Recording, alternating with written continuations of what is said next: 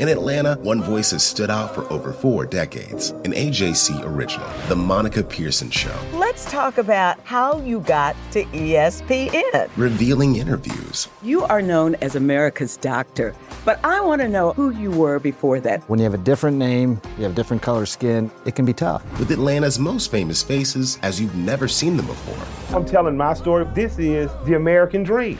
The Monica Pearson Show streaming now on AJC.com. Hip hop is a product of black people. It's a product of black song and celebration. The Atlanta Journal Constitution presents Hip hop's most pulled elements are pulled from the South. a Southern hip hop story. We always go back to that moment of the Source Awards. Everybody wants your rhythm, but they don't want your blues. The biggest names in hip hop. Atlanta is still the mecca for hip hop. 50 years. No one can deny One film. the power of the South now. The South got something to say.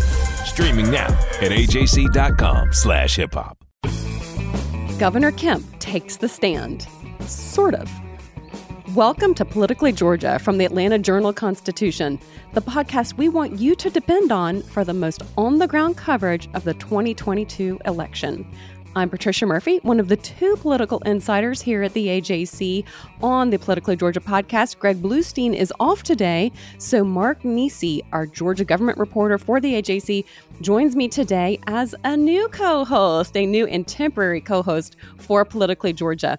A reminder if you are just listening to us for the first time, please follow us on Apple, Spotify, or wherever you get your podcasts so that you'll never miss an episode. Coming up later, why a federal judge denied Representative Marjorie Taylor Greene's request to block a challenge to her eligibility to run for a second term. But first, Mark, you have been inside the courtroom following a federal trial that is a look at the 2018 campaign related to Stacey Abrams and Governor Brian Kemp. There has been a court challenge really in the works for years. Take us inside the courtroom and bring our readers up to speed on this rather complicated but super important situation. Sure. So this is the Fair Fight Voting Rights trial that was filed after Stacey Abrams lost to Brian Kemp in 2018, and now it's in court finally as they're running against each other again. And Fair Fight, along with several other churches and organizations, are challenging Georgia's voter registration policies, such as exact match, where voters need to be matched up to their names need to exactly match, or else they have to take further steps to prove their identity, uh, citizenship, and absentee ballot cancellations and erroneous voter registration records. All that's in place. So part of this we knew in back in December 2019 or so that Governor Kemp would be testifying via deposition. That deposition happened in January 2020 and finally what was made public on Friday in this trial.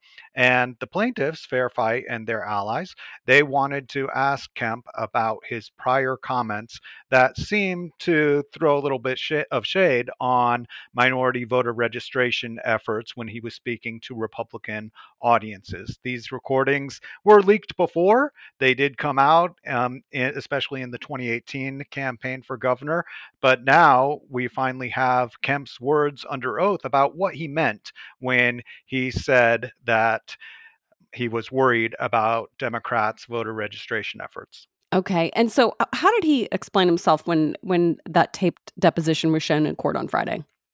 He said it was about politics. He said it was about not telling the Democrats that they can't register voters or that minority voters shouldn't register, but the governor said that he wanted Republicans to do the same thing. He was trying to fire up Republicans to also mobilize voters just like Democrats. He was painting a dire picture, he said, of how Democrats are beating Republicans in voter registration and registering many minority voters. And he was issuing a warning saying Republicans need to step up. His direct quote from a political perspective perspective, I was concerned about the work that the other side was doing to turn their voters out. And I was making that point to urge our folks to do exactly the same. Okay, but he said that he was not connecting his policies as Secretary of State to the people turning out. Did he talk about that all or address that in his deposition?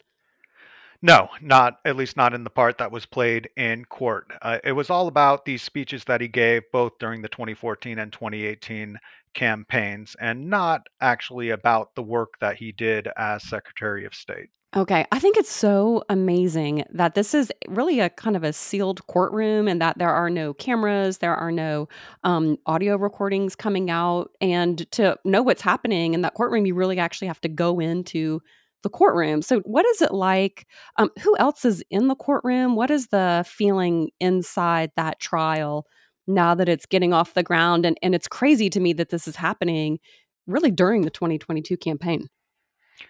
Right. Well, it's going to be a long trial, and there are going to be so many witnesses called by the plaintiffs. It could take three weeks or maybe even more for them to present all their witnesses, voters, and um, as we said, Governor Kemp already presented his testimony. Uh, Senator Raphael Warnock uh, gave a videotaped deposition just like Kemp, and that mostly dealt with the his role as pastor at Ebenezer Baptist Church and whether they had to dedicate resources to fight against voting laws that they feel disenfranchise or make it more difficult for voters to participate.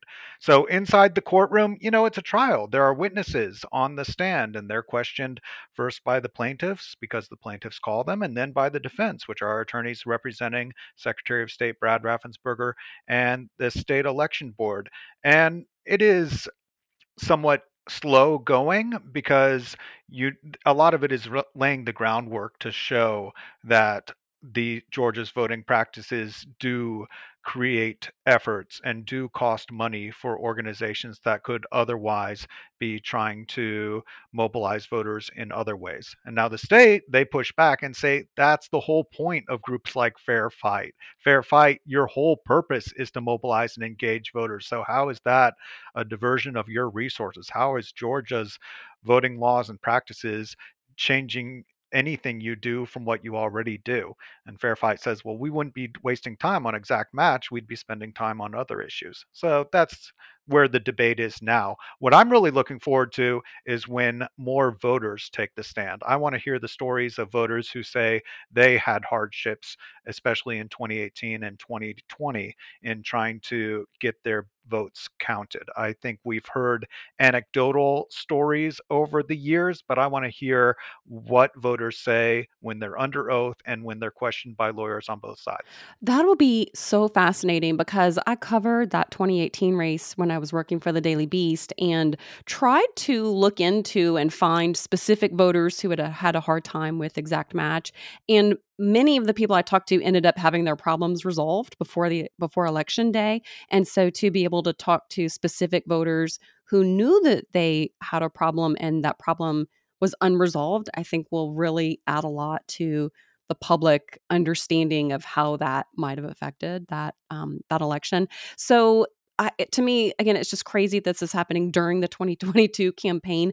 Will this have any effect on how Georgians vote in the primary or the general? Is it too soon to know that yet?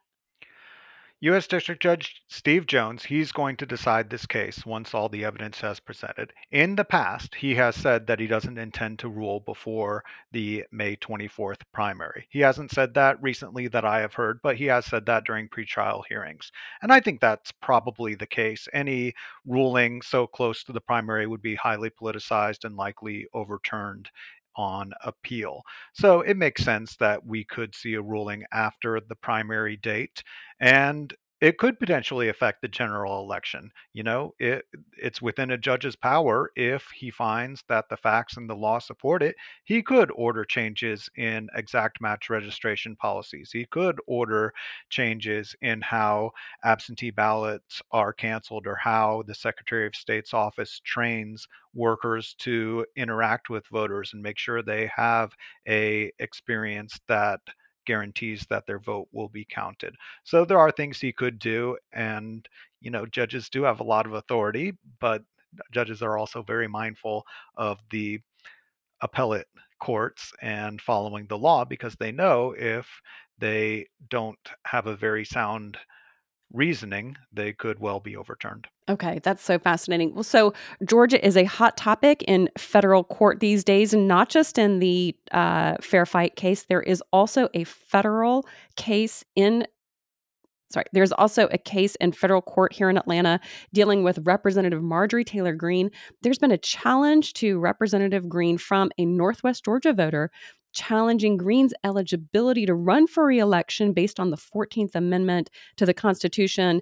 And that voter has said that there is a constitutional prohibition on anybody who has participated in an insurrection. Did I get that generally right, Mark? Does that sound about like the uh, the challenge against Congresswoman Green right now?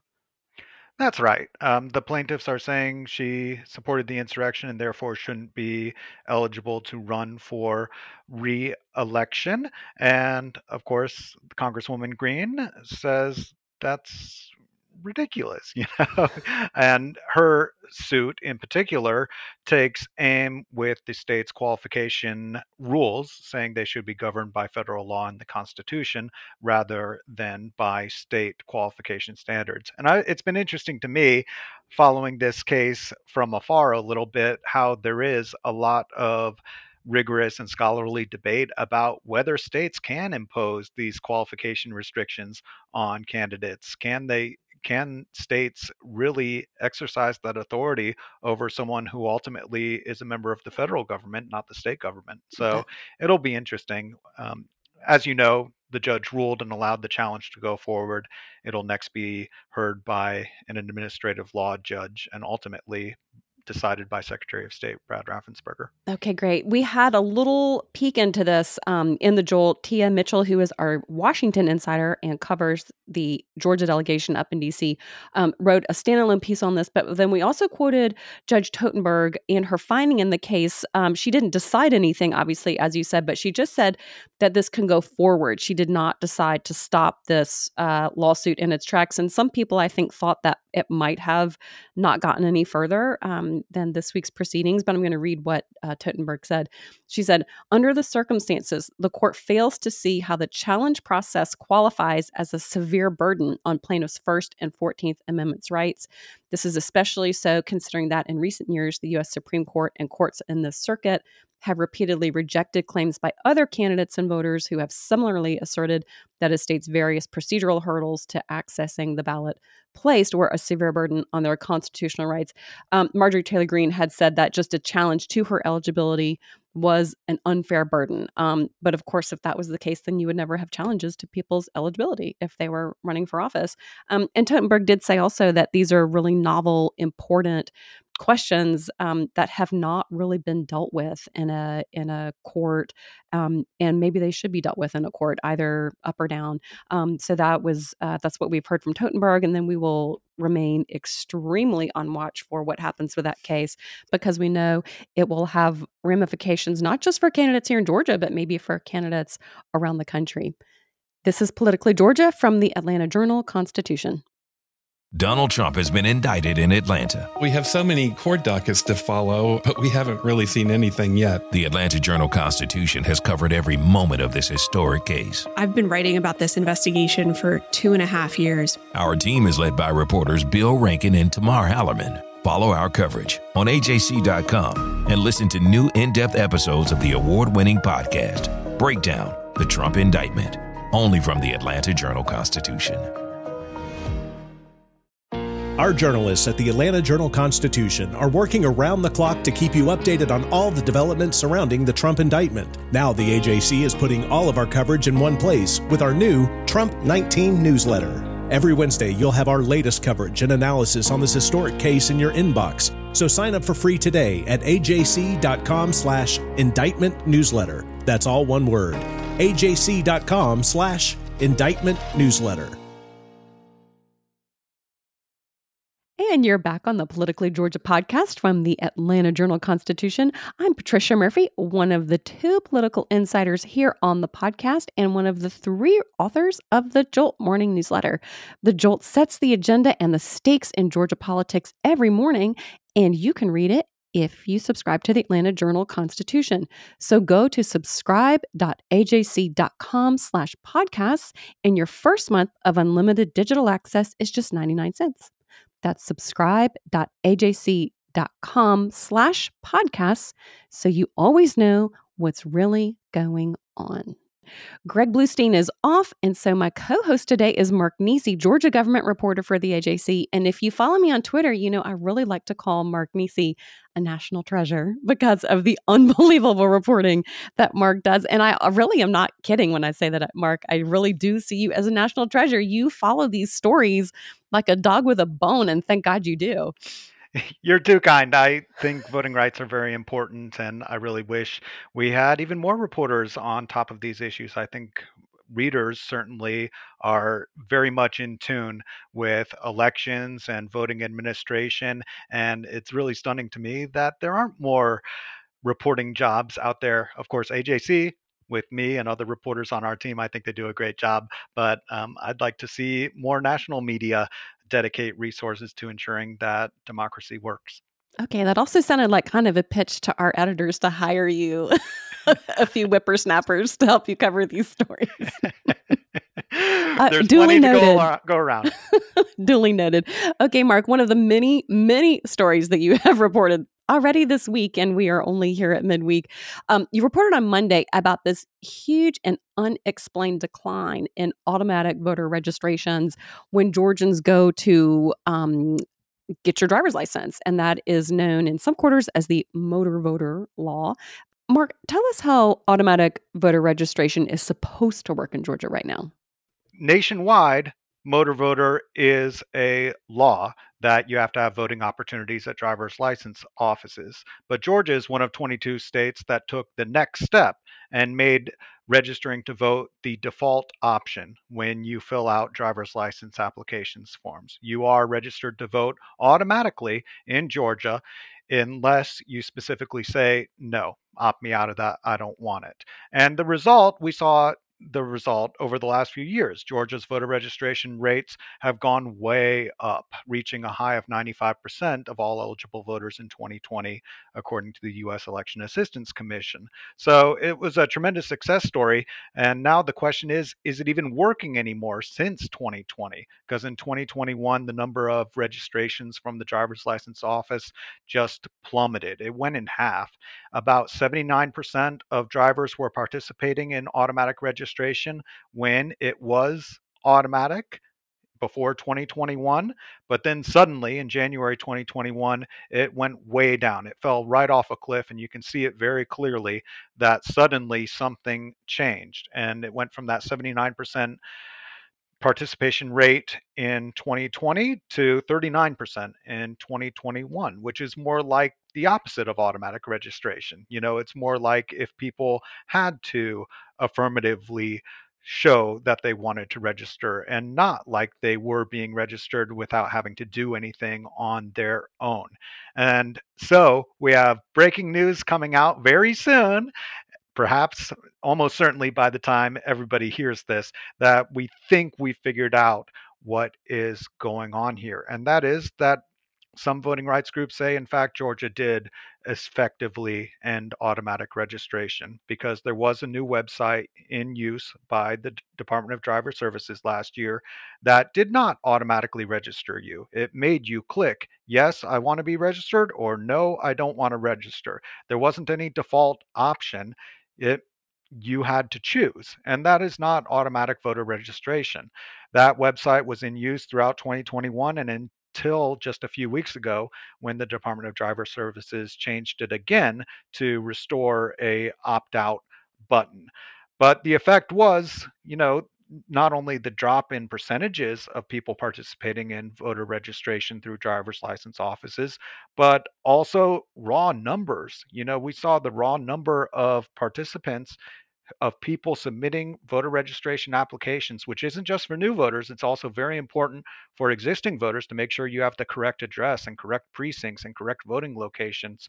It just fell off by a million from like 1.7 million registrations information's being forwarded to the Secretary of State's office in 2020 to 700 something thousand in 2021. So that's a million people who didn't submit updated information. Now, vast majority of those probably don't have any changes to their information, right? and they wouldn't be affected. And that's fine for them. But, you know, I think it's fair to say that thousands or tens of thousands of people would have been automatically registered if not for the change at this website that made people decide rather than be automatically registered. Now, do you know if at any point this was brought to the Secretary of State's attention? Did anybody raise this? Did this go on for a year without anybody saying anything?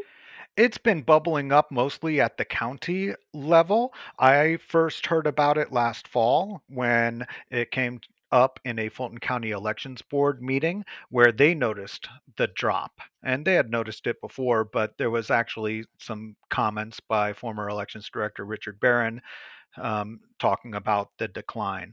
And there was never really an explanation. And, you know, after that, um, there were some people in particular um, Democratic Party of Georgia looked into it. They filed open records requests and asked questions about it. And eventually they gave me their information, um, which led up through 2020, but did not include actually the opt out rates, the rates that it, automatic registration had declined in 2021. So I got that information. I was able to file records requests with Department of Driver Services, seek much more information, and also interview people and interview both the Secretary of State's office, Fulton elections officials, Department of Driver's License offices, office officials. I went to their board meeting last week and ultimately was able to prove and show that this was true. Automatic registration rates had plummeted, and there was no explanation at first. And now it certainly appears that it was this change in the application form on the website. It shows that design really does matter. It does influence people's behavior when on one thing it's super easy you don't do anything literally to be registered and the other you just have to click a button but clicking that button can make a huge difference that's amazing. So it, one can maybe deduce that there would be a number of younger voters that were not included in that total uh, that ended up not being automatically registered, new voters, um, uh, new residents here in Georgia. Um, is there any way or any need to go back and clean that up? Is there a chunk of voters who, or a chunk of potential voters who are just not registered? What does that mean for who is eligible to vote right now? Well, everybody's still eligible to vote at least until Monday. Monday is the automatic is the voter registration deadline for the primary. So I think the most important thing for voters is check your voter registration information on the state's My Voter page, mvp.sos.ga.gov. I'll say that again, mvp.sos.ga.gov ultimately nothing's going to change between now and Monday. There's no there's not going to be any will from our from the Secretary of State's office or the Department of Driver Services to make any changes maybe ever, but certainly not before the voter registration deadline. So it's going to be voters' responsibility to make sure their own registration information is accurate. Going forward, is there going to be any willpower to reach out to people who weren't registered who could have been? I really doubt it.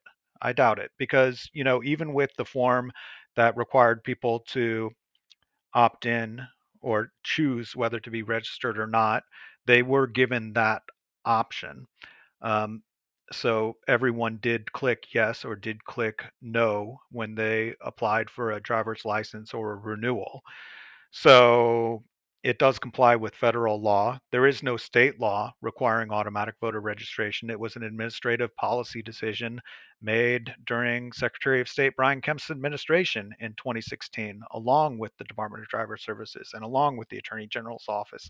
So there's no real regulation that says you have to do automatic registration in Georgia. On the other hand, it was the policy of the state, and then without any notice, the website changed to basically not reflect that policy. So I do wonder if there will be more challenges to how this went down. But for okay. now, I'm not seeing any action. For now, it's every voter for himself or herself to check that their registration is up to date and accurate.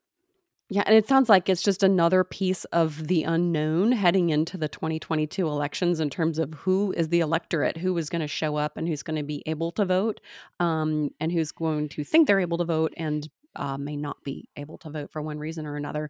Um, another potential unknown is who is going to be the Secretary of State at the end of this year. Secretary of State Brad Raffensperger has a significant primary challenge from Congressman Jody Hice, who, of course, is the handpicked candidate of Donald Trump. He also has former Alpharetta Mayor um, David Belle Isle challenging him, and a number of Democrats uh, also challenging him. Uh, Secretary of State Brad Raffensperger was up with two new ads today, and I think we can start to divine a little bit of his strategy when we look at what he's got going from these ads. So the first ad attacks Stacey Abrams and credits Raffensperger rather than the Republican led legislature. We know there's been some bla- bad blood there um, for a law that outlawed ballot harvesting. So here's some of that audio. Stacey Abrams wants to let non citizens vote in our elections. Documented and undocumented. Brad stopped her. Brad's the first Secretary of State to do a full audit of Georgia's voter rules to make sure only Americans vote in our elections. Brad outlawed ballot harvesting. And he stood against the woke mob, making photo ID a requirement in all of Georgia's elections. Boy, that is the greatest hits of Republican wishes, hopes, and dreams for the Republican primary. Uh, we have uh, illegal voters, ballot harvesting, the woke mob. Um, uh, so there's a there's one piece from uh, Brad Raffensperger's campaign. Here's a second ad. Now this ad targets Jody Hice for failing to pass. Uh, in Raffensperger's retelling of this st- situation, uh, any election security bills during his seven years in the U.S. House. Here's that ad. Washington politician Jody Hice has been in Congress for seven years. But what has he done? Not a thing to protect our elections. That's right. Not one election security bill passed. Meanwhile, he raked in thousands from the woke corporations that pushed Major League Baseball to strip away Georgia's All Star game. Jody Hice accomplished nothing during seven years in Congress. Now Jody Hice wants to be Secretary of State. With that record, no thanks, Jody. I mean, those are two hard hitting ads. What, where do you see the contours of this race, Mark Niesse? Because I know you'll be following up. Absolutely. It's really hard to judge. I think my instinct is that U.S. Representative Jody Hice would appear to have at least an advantage on the surface because he is endorsed by former President Donald Trump. He is running on concerns about election fraud and integrity and attacking Brad Raffensperger for his stances on, and his actions during the 2020 election. In a primary race where you are running to get the votes of Republicans, it would seem to me that the candidate who can appear to be most Republican, who can have eh, tag himself with that label, will have a leg up in the early going. That said, Secretary of State Brad Raffensperger does have a record. He has written a book about the 2020 election. He does try to appeal to the Reagan conservatives rather than the Trump conservatives. You know, um, Brad Raffensperger has always been Republican, he's always been conservative. He hasn't changed. What has changed from four years ago is he has an extensive record and he has become the enemy of Donald Trump. And so I think that puts the secretary in a tough spot.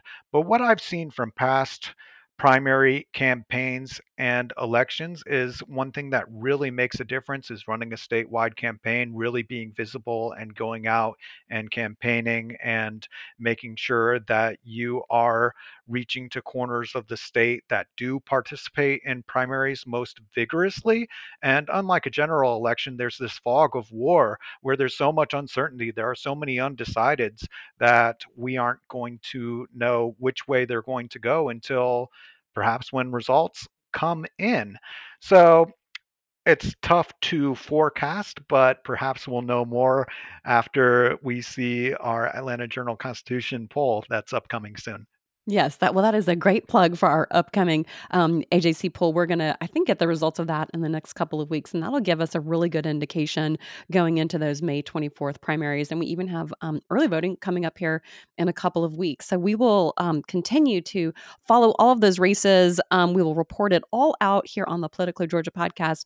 Mark, thank you so much for joining me as co-host today. You have been twice as good as Greg Bluestein.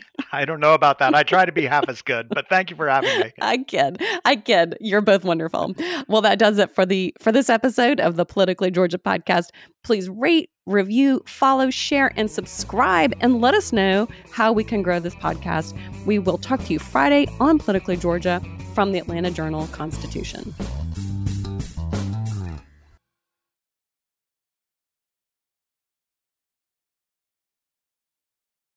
I'm Ernie Suggs, race and culture reporter for the Atlanta Journal Constitution. And I'm Nedra Rhone, lifestyle columnist. Atlanta has been known as the Black Mecca for so many years, but that means something different to everybody. It means everything to me. I've been living here for 24 years, and I am still amazed at how rich the city's black culture continues to grow. Every day I wake up, I learn something new. Well, you all can learn something new by subscribing to the Atlanta Journal Constitution's new newsletter called Unapologetically ATL.